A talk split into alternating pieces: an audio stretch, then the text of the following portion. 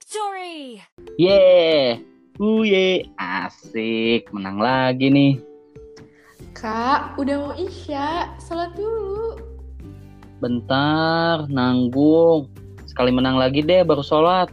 Astagfirullah, masa Allah dijadiin bahan taruhan? Kalau menang, ayo sholat kak, cepetan.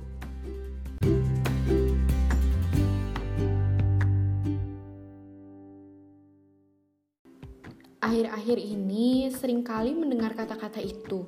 Padahal harapan kita semua yang bisa kita dengar adalah aku udah selesai baca nih, beli buku lagi yuk.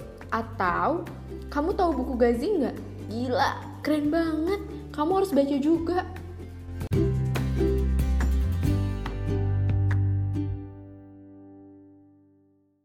Digitalisasi berlomba-lomba dengan sensasi, membabi buta waktu, mencabik-cabik kepuasan.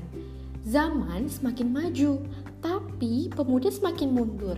Padahal perlu pemuda yang sigap akan perubahan.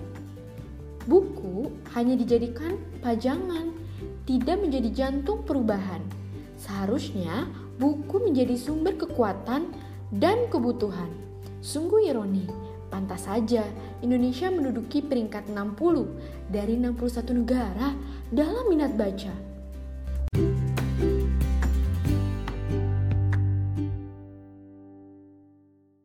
Membaca buku akan menjadi kebutuhan bila setiap pemuda mengetahui minat dalam dirinya.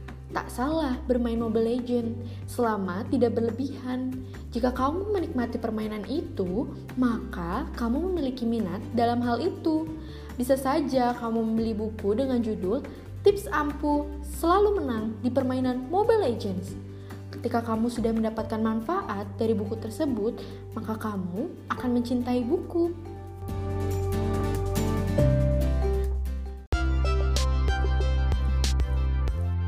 Banyak cara menuju Roma, banyak cara juga menumbuhkan minat baca. Yuk sama-sama lebih dewasa, memanfaatkan waktu untuk masa depan yang lebih cerah. Karena masa depan Indonesia ada di pundak pemuda Indonesia.